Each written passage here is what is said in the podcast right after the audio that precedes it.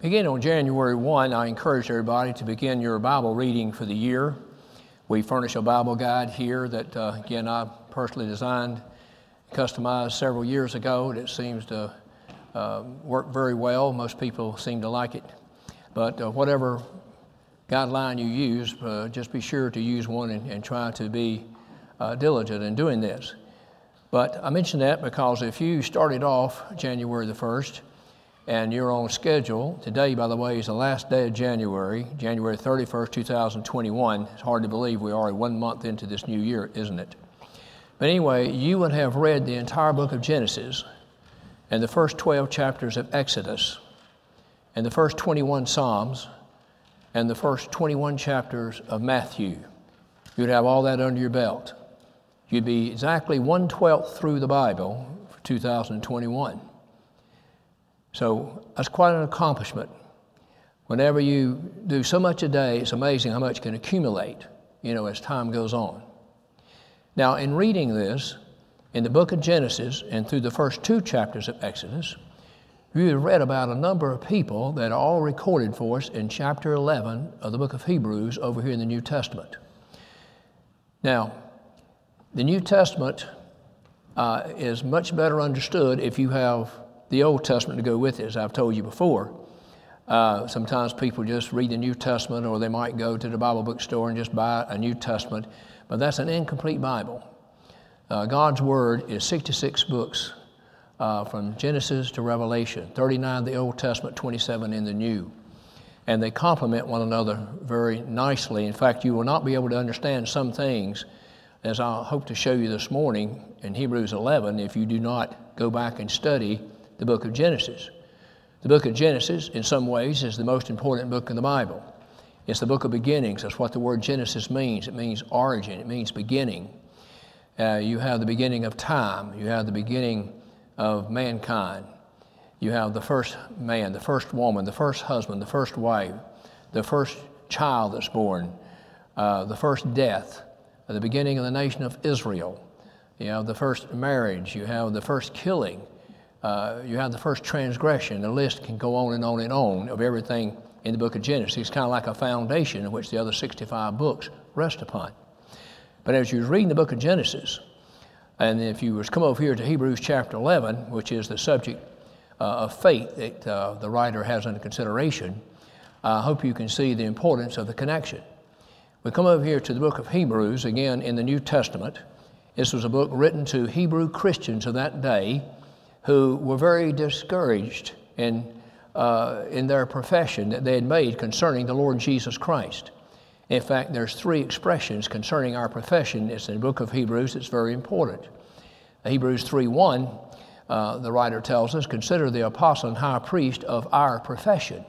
Now, it's our profession, but our profession has an apostle and high priest of it, which is the Lord Jesus Christ.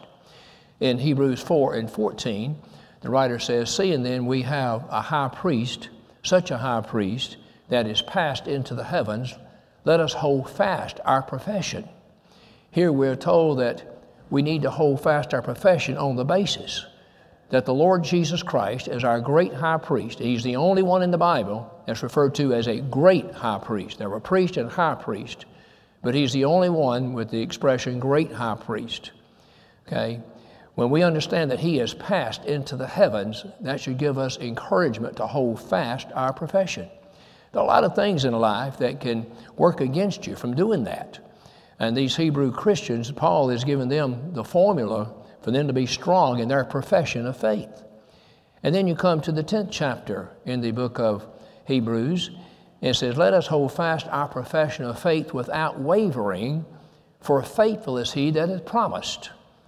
That's why we are hold fast our profession of faith without wavering, because he that promised is faithful. He's faithful. All right? So we start in Hebrews chapter 11 with a definition of faith. Hebrews 11 1. Faith is a substance, which means confidence in the ground on which you stand, sub, underneath you. Faith is a substance of things hoped for, the evidence of things not seen. There's the definition of faith. They said, For by it the elders received a good report. Now, the word elder sometimes can have reference to a New Testament gospel minister. we go by the title of elder. We could use bishop. 1 Timothy 3 1 says, If any man desire the office of a bishop, he desireth a good work. But we do not use the word reverend. And the reason for that is very simple. If you go to Psalms 111 and verse 9, you'll find where the psalmist said, Holy and reverend is his name. That's God's name. Reverend is God's name. So it's not my name. It's way, way, way too holy for me to attach to my name. I can assure you that. But that's why we use that name, uh, the name of elder. Sometimes the word elder simply means in reference to older people in the family, uh, to older people in the community, uh, especially in biblical days. But here, when it says, For by it the elders received a good report, I believe has reference to those who lived centuries before Paul wrote this. And these elders received a good report with God because they lived and walked by faith. By it, that is, by faith, the elders received a good report. Then, verse 3, he tells us, By faith we understand that the worlds, ever how many they are, the worlds were framed by the Word of God, and the things which are seen were not made of those things which do appear. That's another way of saying that God is the Creator God. By faith, we understand that the worlds, how many worlds? Who knows? There's the terrestrial world in which we live right here. There's the celestial world that one day we hope to inhabit, do we not? Uh, there's the world of the Jewish people. Uh, there was the world apart from the Jewish people, representing all others. There's the world of the righteous and the world of the ungodly. Uh, many, many worlds that's taught in the Word of God. Notice this. Uh, by faith, we understand that the worlds, that, and that in order to teach you there, that there's more than one type of world that's recorded in the Scripture. By faith, we understand that the worlds were framed by the Word of God. Sometimes we use that word frame in different ways, don't we? We put things in frames, don't we? We put pictures in frames, we put paintings in frames, and we hang them on the wall, uh, you know, to give it dimension, to uh, separate it, you know, uh, give its own identity. We frame it, and we try to pick an appropriate frame for it. Sometimes we try to frame a certain thing by doing like this, you know, whatever. Uh, that word frame is used in different ways. It says, by faith we understand that the worlds were framed by the Word of God. Now, what Word of God is that? You think the written Word of God framed the worlds? Of course not. It's the Lord Jesus Christ, the second person of the Godhead. 1 John 5 7, these three bear record in heaven. There's the Father and the Word and the Holy Ghost. And these three are one. You look in the Gospel of John, chapter 1, verse 1, it says, In the beginning was the Word, and the Word was with God, and the Word was God. All things were made by Him, and without Him was not anything made that was made. So by faith we understand that the worlds were framed by the Word of God, the Lord Jesus Christ, and the things which are seen were not made by those things which do appear. In other words, uh, the things that were made did not come in existence by things that was already in existence because there was a time when nothing existed. Nothing existed. You go to Genesis 1 1, in the beginning, God created. Prior to that, nothing existed. Everything in existence has a reason for its existence. Some things exist are visible and some are invisible. We might say a little more about that a little bit later on. So the first three verses tell us something about faith that's very, very important. Oftentimes, verses 2 and 3 get eliminated or overlooked. Let me just put it that way. People like to quote the first verse. It's kind of like hymns. You know, if I was the second verse of a hymn, I wouldn't feel very much appreciated because oftentimes they we'll sing the first and last. Uh, this hymn, and verse number two is out, or maybe uh, the third verse or something. You know, so those middle verses, like middle children, sometimes they feel like they get left out. You know what I mean? If you're a middle child, you know what I mean. Uh, but anyway, um, these first three verses tell us some very important things about faith. Then we start in verse 4. And it says here, by faith, Abel. Now, before we go any further, what I want to do here this morning is take a look at these different persons and characters in the 11th chapter of Hebrews and see if we can relate to them because God chose these particular ones and something they did specifically, okay, for lessons for us today. Some are doctrinal lessons, some are practical lessons. All right, we take a look first of all at Abel. All right, Abel. the uh, second child born into this world. The first child born was Cain, Cain and Abel, the, uh, one of the most well known, I guess, uh, uh, two brothers that we find in history. And so it says, For Abel offered a more excellent sacrifice than Cain. Now, what does that mean? I, don't, I could not know what that means if I didn't go back and read the fourth chapter of Genesis. You got to go back and read Genesis chapter 4. And you'll find where Adam knew his wife Eve and Cain was born. He knew his wife Eve and Abel was born. And we're told that Abel was a keeper of the sheep and Cain was a tiller of the ground. That's some important information. Then Cain, it came due in the process of time that Cain brought an offering to the Lord. It was an offering of his hands, it was an offering of his work. He was a tiller of the ground. He brought forth the fruit of the ground. What did Abel do? Abel brought the firstling of the flock. That meant he chose the very best, not the last, the first, not the last, the very best. There was a sacrifice made. If he made an offering, the first of the flock, there was a sacrifice, there was an offering, blood was shed, a death took place. This lamb was slain. It's a picture of the Lord Jesus Christ. John 1 29, John the Baptist said, Behold, the Lamb of God, which taketh away the sin of the world. Hebrews 9 and 14 says, For the blood of the Lord Jesus Christ was offered unto God, not offered unto me or you or mankind, it was offered unto God. So here we have a picture of the Lord Jesus Christ, a type of Christ in Abel in the very beginning. Abel was a keeper of sheep. The Lord Jesus Christ not only was the Lamb of God, but the Lord Jesus Christ is the shepherd of the sheep. John chapter 10, he's the good shepherd. The good shepherd here lays down his life for the sheep. Hebrews 13 and 20, he's the great shepherd in his resurrection. And in 1 uh, Peter chapter 5, we find him to be the chief shepherd when he shall appear at the last day. So, what are we to learn by this? Uh, what, what enabled Abel to know what kind of offering to bring? It wasn't an offering of his hands. It wasn't an offering that represented his works like Cain's was. That's why his offering was more excellent. And the Bible says that God had respect, first of all, to Abel and then his offering. He had non respect to Cain and then his offering. And the order is important here. Notice, before God had respect to Abel's offering, he had respect unto Abel. Before he had disrespect or non respect for Cain's offering, he had non respect for Cain. Therefore, he had non respect for the offering. He had respect for Abel. He had respect to the offering that Abel made here. It was a picture of the Lord Jesus Christ Himself under consideration. It's a picture of worship, it's an offering. Throughout the book of Hebrews, you find the word offering used repeatedly. Uh, Hebrews 10 and 14, wherefore by one offering, about the offering of Christ, wherefore by one offering he hath perfected forever them that are sanctified. So he makes an offering to God. It's an act of worship. We're here this morning. Uh, do we bring a sacrifice this morning? Yes, we do. We don't bring a lamb.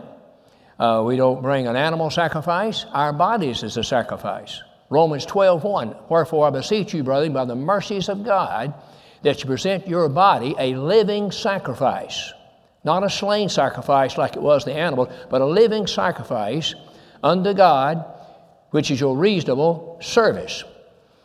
So we're here bringing an offering to God. Is our offering going to be accepted? See, an offering is made to be accepted or rejected. It's one of the two. Now, I do want my offering to be accepted in the sight of God, so that means I have to prepare myself when I come here to bring the offering of my body to sit here in the house of God with God to worship God. Where is my mind? Is it on something that was going on this past week, or is it on something I think I'm going to be involved in a week ahead and not even paying attention? Uh, then that offering is not going to be accepted. God wants you to give full attention to His Word. And so we all make an offering sacrifice when we come. There's other sacrifice we make the praise of you know, our lips. As we go over here to the book of Hebrews, tells us about that. But anyway, we see where Abel offering was more excellent than that of Cain. I couldn't know that if I didn't go back to Genesis chapter 4 and read about it and study it and compare the two men and the two offerings. We're told that Abel was slain in 1 John 3:12 he was slain by his brother Cain who was of that wicked one. Now the Lord Jesus Christ was slain with wicked hands was he not?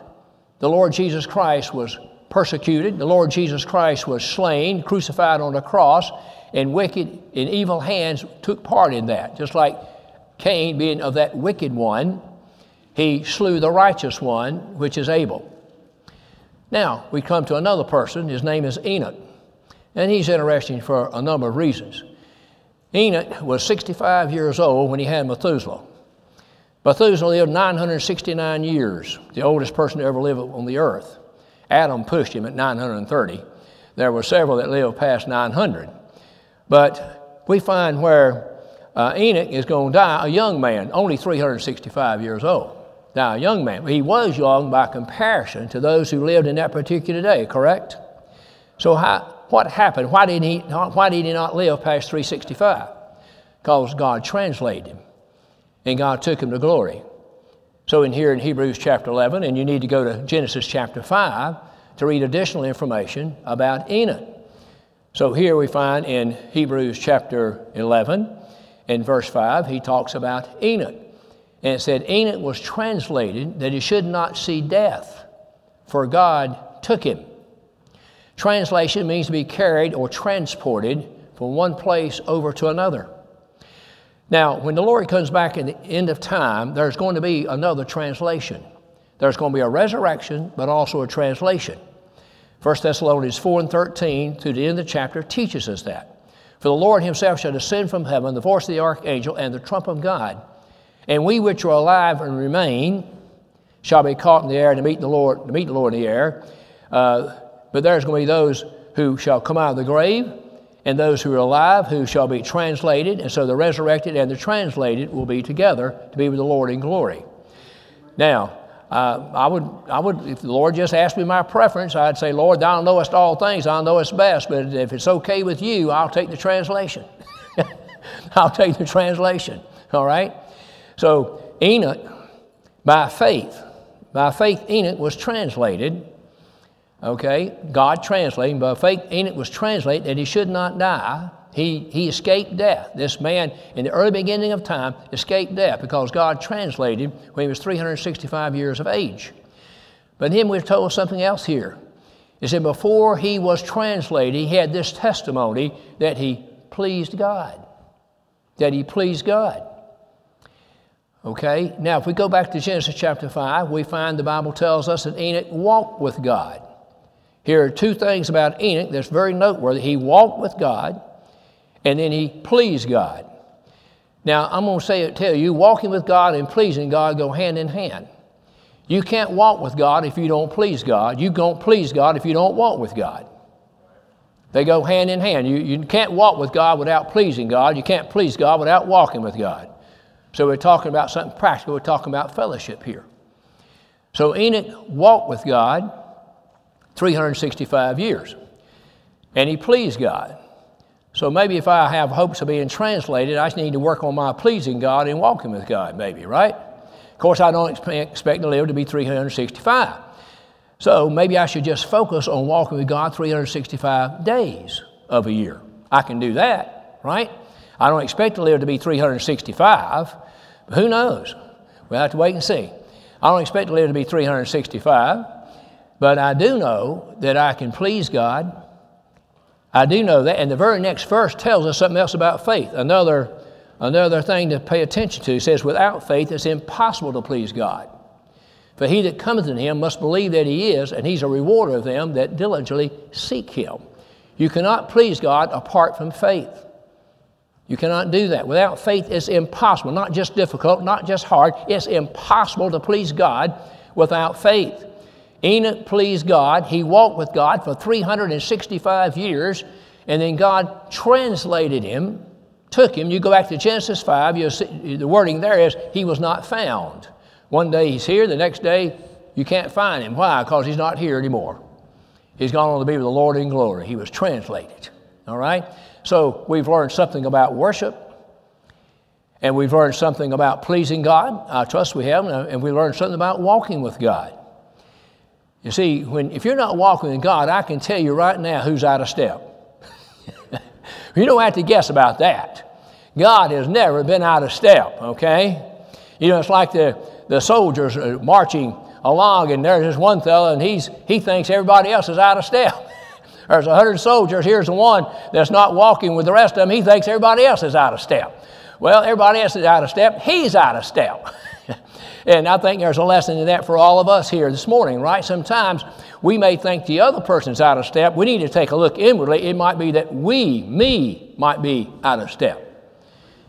So he talks about uh, Abel and, and then uh, Enoch, he moves now to another very familiar person in the Bible. His name is Noah. And it says, By faith, Noah, being warned of God of things not yet seen. Now, notice this warned of God of things not yet seen. There's things that has not been seen by Noah, anybody else, that God warns him about. By faith, Noah, being warned of God of things not yet seen, moved with fear. Noah didn't say, Well, I appreciate the warning, Lord, and when I see some of these signs, I, will know uh, what you're talking about. No, he just simply believed God. See, I just need to simply believe God's word. I don't have to think, well, uh, I'm going to add to God's word what I observe. I'm going to add to God's word what I experienced. No, I just need to believe the word of God. I don't have to add my experience to believe God's word is true. I know God's word is true, whether my experience uh, seems to line up with it or not. I mean, many years ago, go back, let's just go back, uh, won't go back as many as I could, let's just go back 30. let's go back 30 years. And I'd read something in the Word of God, in which I had not yet experienced. Should I not believe it then as well as now? I've experienced it since then. Should I not have believed it just as strong then as I believe it now? Of course I should, because I know God is true. I know God's truth personified. The Bible tells us in Romans chapter 3 let God be true and every man a liar. Okay? This is what we run everything through right here, all the words of men through this book right here. That's the litmus test whether they're telling the truth or whether they're not. So Noah, being warned of God of things not yet seen. That's the second time we see the expression not seen. It won't be the last.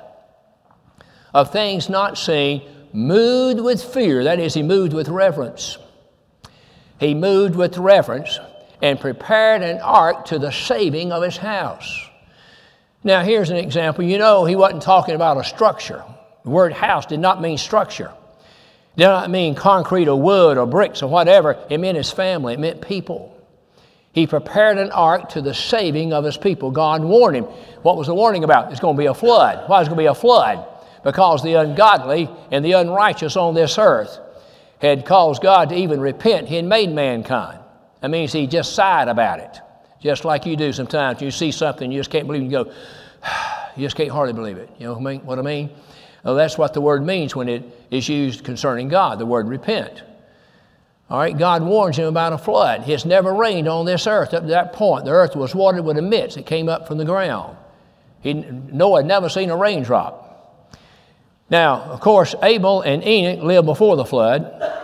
Noah lives before the flood and after the flood. He and his family, the only ones who lived on both sides of the flood. He lived in the old world, he lived in the new world.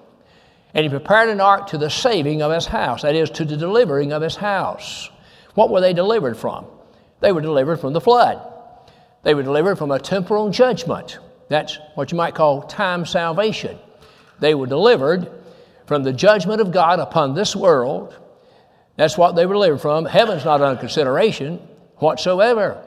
He prepared an ark to the saving, to the delivering of his house. And then God bore him witness you know, he has a testimony. By doing that, he goes on to tell us, for in doing this, he condemned the world in which he was living here. So we learn this about Noah. So what, what do I take from that for me today? Uh, I take from me today is I just need to believe God. I need to believe the Word of God. When God's Word tells me something, I need to believe it. I don't need to try to add something to it, or try to figure it out and say, well, you know, I'm not sure about that. I don't comprehend all that. I don't understand all that. No, I just simply need to believe it, just like the Apostle Peter did in Luke chapter 5. When the Lord told him to launch out into the deep, and Peter says, Lord, we fished all night and caught nothing, but nevertheless, at your word, we will do it. So Noah being warned of God of things not yet seen, moved with fear, he moved with reverence. Then we come to a man named Abraham. Abraham. Now we're still in Genesis over here, right? We're in Hebrews, we're in Genesis. You can't understand these things he's talking about, these different people in Hebrews 11, if you don't study what it says about them in Genesis. Was in Genesis 4 when it came to Abel. We're in Genesis 5 when it come to Enoch. We was in Genesis 6 when it come to Noah. What's the first thing said about Noah, by the way, in Genesis chapter 6? I believe about verse 8. It says, Noah found grace in the eyes of the Lord. Noah found grace in the eyes of the Lord. Those who find grace in the eyes of the Lord are those who God has found by His grace prior to that. So Noah was a preacher of righteousness. Three, uh, let me get this three things about Noah that we don't understand. He was a just man, he was perfect in his generations, okay, and he done something Enoch did. He walked with God. So here's a man that found grace in the eyes of the Lord. Why did he find grace? Because he was just. All right? Because he was perfect, that is, mature, not sinless, but perfect and mature and complete in his generation. And he walked with God. Therefore, Noah found grace in the eyes of the Lord, and God delivered Noah and his family from the judgment of this flood that came just like God said that it would. So now, where are we going to go in Genesis? We're going to go to chapter 12 in Genesis. Here's where Abraham first comes to our attention by the name of Abram. Now, he's actually mentioned uh, in the last few verses of chapter 11, but mainly we get to his life in chapter 12. He's not known as Abraham at this point, but he's known as Abram, same man, of course. It says, by faith, go back to Hebrews 11, by faith, Abraham, when he was called to go into a country which he had not yet seen, he obeyed. All right? How long did it take Abraham to obey God's call? Well, according to Genesis chapter 12, he did it immediately. He did it immediately. He was living in a land called Ur of the Chaldees, which was filled with idolatry. And God calls him out of that land of idolatry to go to a land he will show him that Abraham has never been to. Never been to. There's a lot of places I hadn't been to, but there's a few places I've been to that if God wanted me to go there, I'd say, Yes, Lord, I'm ready to roll. there's a few places I'd say, Lord, are you really sure about this? like when I went to Chicago one time. Uh, I went uh, to a meeting above Chicago in Wisconsin. And so we went around Chicago going up. Coming back on Saturday, we decided we'd just come through Chicago. So we go through Chicago. We get on the other side of Chicago. Somebody says, What did you like about Chicago the best? When I saw it in my rearview mirror. When I looked up and it was behind me. I got through it miraculously and it's behind me. That's the best thing I saw about Chicago. Okay? All right. Anyway, he, God called Abram out of the land of Ur of the Chaldees to go to a land he would show him. And Abraham, by faith, obeyed. Now, he called him out of the land. He called him away from his country, called away from his kindred, called away from his family. Abraham didn't 100% obey all that. Now, we, we can't go into all those, those uh, lessons here this morning. But Abraham comes down to the land of Canaan. The Bible says he sojourned in a land, in the land of promise, which was a strange land. Why is it called the land of promise? Because God made the promise to give the land to Abraham and his seed. It's called the land of promise from that point of view. It's also called the land of promise because God promised many blessings to come upon His people in that land. And God made a great promise when He promised that the seed of Abraham, through his seed, all the nations of the earth was going to be blessed. So there, there's the promised land, there's the promised blessings, there's the promised seed in the land of Canaan. And so he comes into the land of Canaan and he sojourns there as in a strange land because that's not where he was born. That's not where he grew up. That's not where he lived. The Lord called him out and into. Okay? The Bible says he knew, knew not whither he went. Now, these are real important expressions. He knew not whither he went. Can you relate to that? I, I think I can. I've had some experiences along the way that I wasn't sure whither I went. I felt like I was heading in the right direction, felt like I was doing what God wanted me to do, but I didn't know whither I went. I remember 1979, I loaded my two door pickup at the time, Ford truck, didn't have uh, you know, extended cabs and you know, four doors and all that back then. I loaded up. It's all loaded up with everything you can put on it in the back. Then load up a semi truck of furniture and stuff to head down from North Carolina to Florida, where I agreed to go and pastor a little union church 600 and some miles away. And I remember very clearly going down the interstate, just like happened yesterday. And in the cab of that truck is me under the wheel. Here's my son Dave, my oldest, five years old. Here's the next son, Timothy, at three. Here's the next one, Mark, three months old, in his mother's arm. All five of us in the cab of the truck, no seatbelts on, no car seats. Didn't have to have them back yet, 1979. I give you enough information every once in a while that makes it more difficult for me to convince you that I'm in the young man territory, you know, category. But anyway, you don't have to do much figuring about that. And we're going down the interstate, and I know where I'm going, and yet I, like Abraham, I'm not sure I do. You know what I mean? I'm not really sure I do. A similar experience was when I left there to come up here. Won't go into that this morning. But anyway, Abraham not knowing whither he went, but he went by faith. He went by faith. Faith enables us to see the unseen, in other words. And all these people, God put them in the 11th chapter of Hebrews to teach us a lesson and also to encourage the Christian Hebrews of that particular day. Okay, now, it says he dwelt in tabernacles with Isaac and Jacob. Tabernacle represents something temporary. Well, what, what are we told in 2 Corinthians chapter 5, verse 1? It says, For we know if this earthly house of this tabernacle be dissolved, we're all just temporaries here.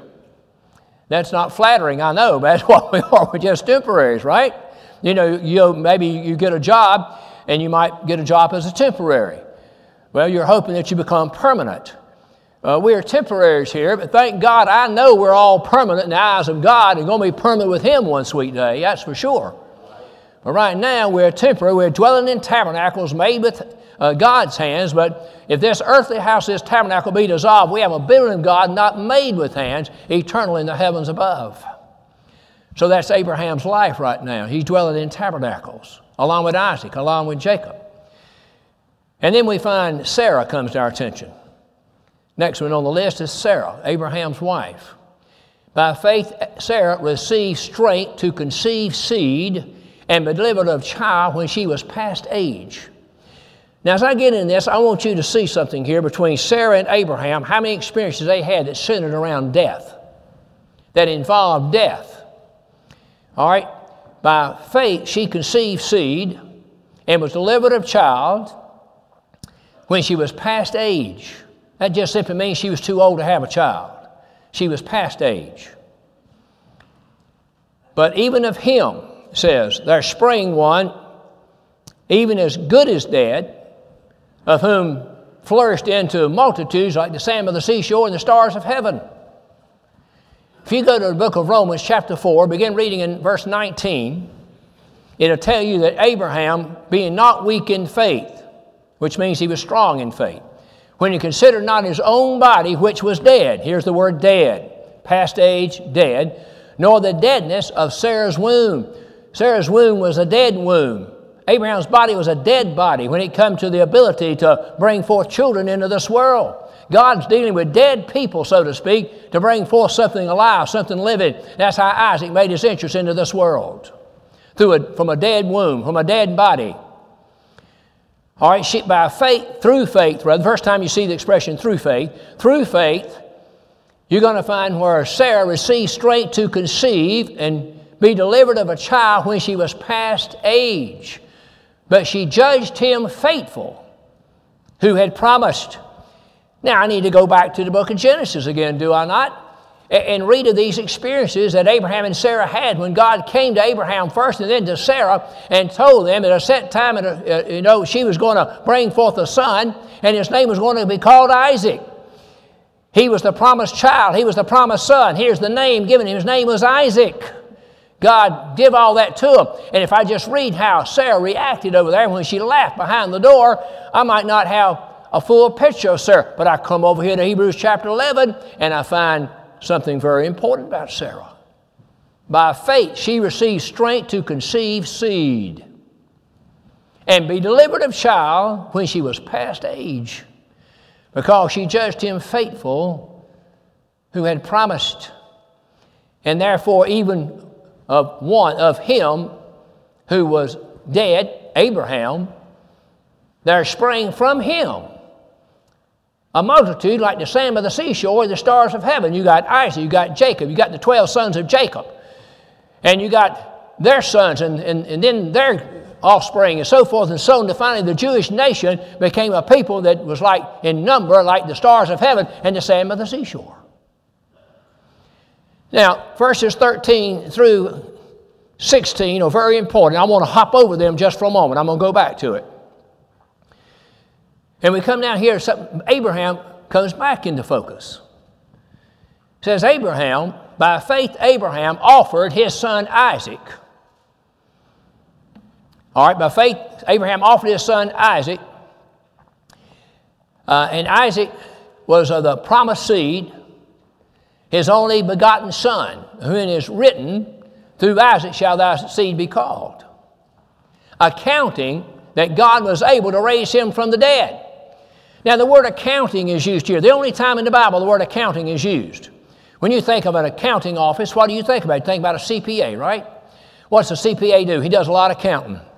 First job I had when I graduated from college was that of a statistician. And so that's just always, uh, I did a lot of counting. You know, and I was in the department of, uh, uh, where they, uh, of HEW, the, uh, Center for Health Statistics, and we kept statistics on marriages, divorces, births, and deaths. So I was a statistician. And I've always kind of uh, had a, you know, thing for that. You know, I, I got my first checkbook, first checking account when I was 16, and I've balanced my checking book every month since then. I've never been out a penny, not one time. That may happen before it's over with, but so far I got an unblemished record. if I play golf, when I get through, somebody forgot to put the score on the scorecard, I can go back and tell you exactly what I had on every hole. And not only me, but I can tell you what everybody else had in the group too. And they said, What did I have on the hole? I said, You had eight. You wasn't a seven? No, it was eight. Remember that one in the woods? You know? But anyway, accounting that God was able to raise him from the dead. The word accounting also means inventory. In other words, Abraham accounting, Abraham took inventory. It's important for me to take inventory on a pretty regular basis. It's important all of us to take inventory. Now, who likes to take inventory, right? If you work for a company and you know, they say, okay, uh, next two days we got to do inventory, everybody just shouts, don't they? No, they moan and groan. Who wants to do inventory? That tedious work. Count, count, count, count. Got to count everything. You know, I count everything so you're going to account for everything. Who likes that? But in this case here, it's important you take inventory. Abraham did. You know what Abraham took inventory about? He said, if God can bring Isaac from the dead, which he already had, he brought it from a dead womb, he brought it from a dead body. If God's able to bring forth this son, Isaac, when my body was dead, the womb of my, my wife was dead, I was 100 years old and she was 90, he can raise him from the dead. He's already done it once. Accounting that God was able to raise him from the dead. That's why I want you to notice a while ago how much by faith Abraham and Sarah centered around death.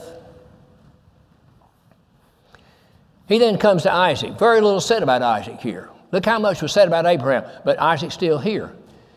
It says, by faith, Isaac blessed Jacob and Esau. Go back to Genesis 27th chapter of Genesis, that's when God first of all blessed Jacob. Remember that? Of course, Jacob deceived his father, making him think it was Esau. And then he, after he blessed Jacob, he blessed uh, Esau. But go back and read those blessings. Go back and compare those two sets of blessings where you're going to find where uh, Jacob, he blessed Jacob first, then he blessed Esau. You'll see that Esau's blessings were all temporal. But you look at the blessings he put upon Jacob. Some of them were temporal, and some of them were spiritual. And by faith, he did that. Even though he was blessing the wrong man in his own mind, he blessed by faith, believing what he said about these two boys was going to come to pass. And it did. Then he says, Jacob. This is one of my favorite verses in the Bible. I know I say that a lot, and I've got a lot of favorite verses, but I'm glad I do. this is one of my favorites right here. He said, By faith, Jacob, when he was a dying, blessed both the sons of Joseph, Manasseh and Ephraim. Those are two names Joseph gave his two sons, Manasseh and Ephraim, because one means God has made me forget my affliction, and the other means God has made me fruitful. That's how Joseph dealt with his afflictions down in the land of Egypt. By faith, when Jacob was dying. Now, notice here, if all the, Jacob lived 147 years. 147 years Jacob lived upon the face of this earth, and yet God reaches back to the last couple of days of his life to give us an illustration of his faith. You go back and read the last part. Um, read uh, Genesis 47 and then Genesis 48. We're still in Genesis explaining everything in Hebrews 11, right? Okay, when he was a dying, he blessed both the sons of Jacob, uh, Joseph, excuse me, his grandsons. And then it says, and he worshiped leaning upon his staff. What's that a picture? It's a picture of physical weakness. It's a picture of the weariness of life, of weakness of body. And yet, at 147 years of age, weak in body, what does Jacob do? He's, he's still wanting to worship God. He's still got his mind on worship. God has been so good to him. In that chapter, he tells, God has fed me all the days of my life, and the angel of God delivered me from all evil. And him, when God brought me down here, the, I thought I might get to see your face, but now I've not only seen your face, I've seen the face of your two children, which are my two grandsons. I'd say that ought to motivate anybody to worship. That's why I'm here this morning. I know that's why you're here this morning. So get the picture in your mind. He's leaning upon his staff, worshiping God.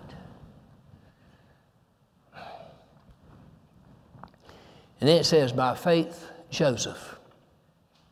By faith, Joseph. What is God going to give us about Joseph? Oh, I, if God said, I want you to pin something down, uh, about Joseph, I'm putting Hebrews chapter 11. Wouldn't that be ridiculous? But if God did ask me that, I'd, I could think of a lot of things except what God put down. It said, when Joseph died, go to Genesis 50. When Joseph died, he made mention to the children of Israel about God, about their departing, of God bringing them out of the land of Egypt. And also, when they did, to take his bones with them. Joseph, second command to Pharaoh. If Joseph had wanted to be buried in Egypt, he'd been buried with honors. He was esteemed as high as any man in, in Egypt's history. And he knew it'd be a while before God would deliver his people. He knew there'd be no flesh on his uh, his body basically on, outside the bones would be God, but his bones would be there, and he wanted them to take his bones out of there, which Moses did when they came out of the land of Egypt. And you come to the 24th chapter of the book of Joshua, and you'll find that's where Moses, uh, where Joseph's bones were buried. So they did exactly what Joseph asked him, and he did that by faith. Joseph believed God would come and visit his people and deliver them out of the land of Egypt, and God did, just like he told his great grandfather Abraham. And then it says, and by faith, Moses. Moses comes to our attention in the second chapter of Exodus when he's born. And we're told in Hebrews chapter 11 that he was, uh, a, he was hid for three months.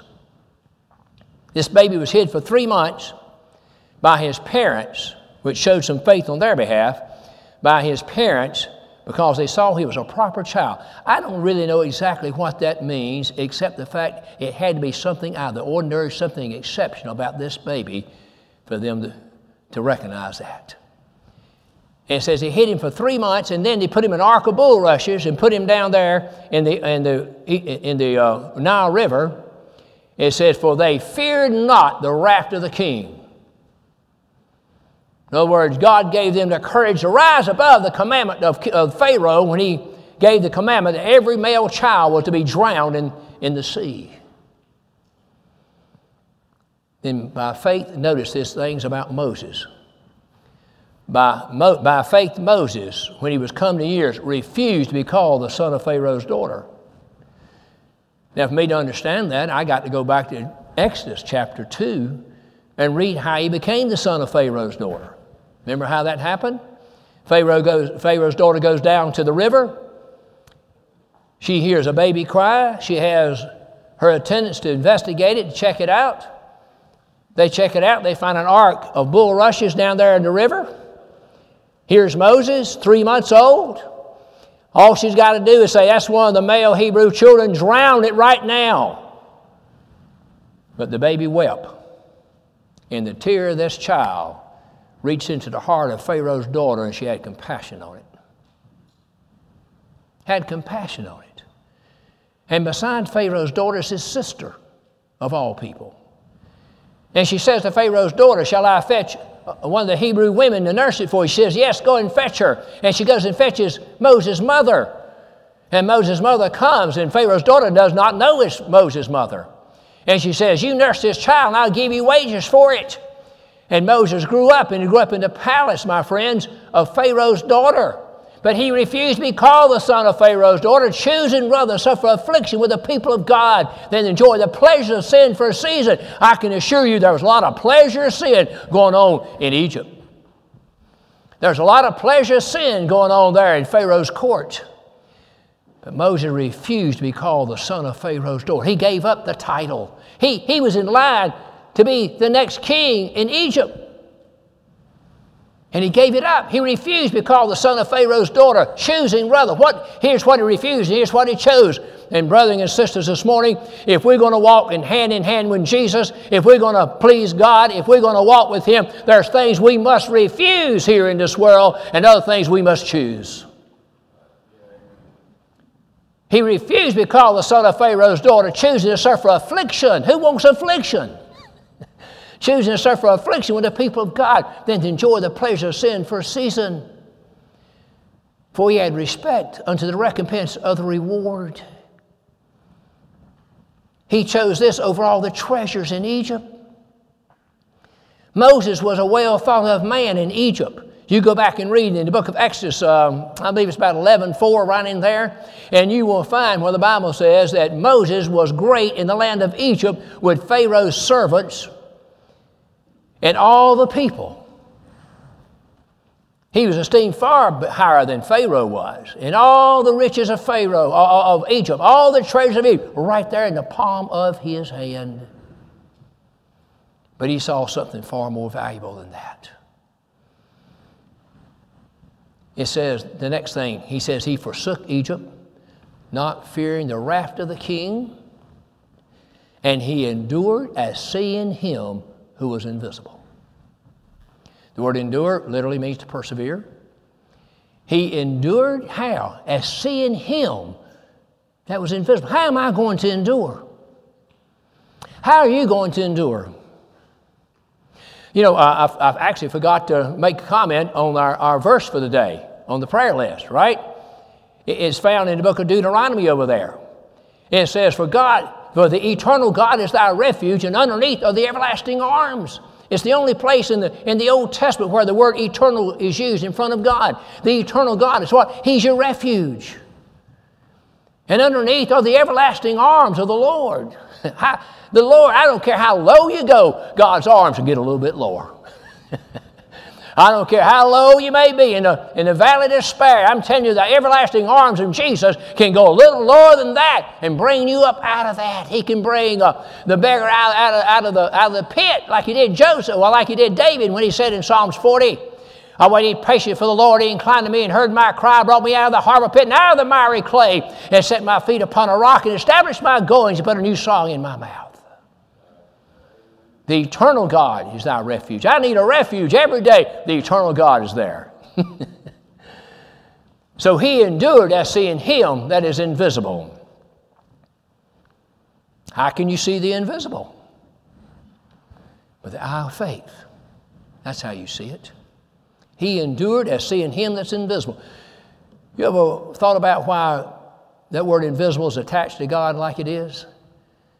You go to 1 Timothy 1:17, he Now unto the God who is eternal, immortal, invisible, the only wise God, because every other God that's ever been is visible, not God. God is invisible except to the eye of faith. Every other God that's ever been, every God you've ever had in your life, you can see it. And probably the God that's given you the most trouble over time, what would you say that would be? I'd say it's yourself. When you looked in the mirror, I looked in the mirror this morning, I thought, man, I got to make some changes. I got to make some outward change. And when I looked in the mirror of my heart, I said, Lord, I got to make some changes before I get to the house of God.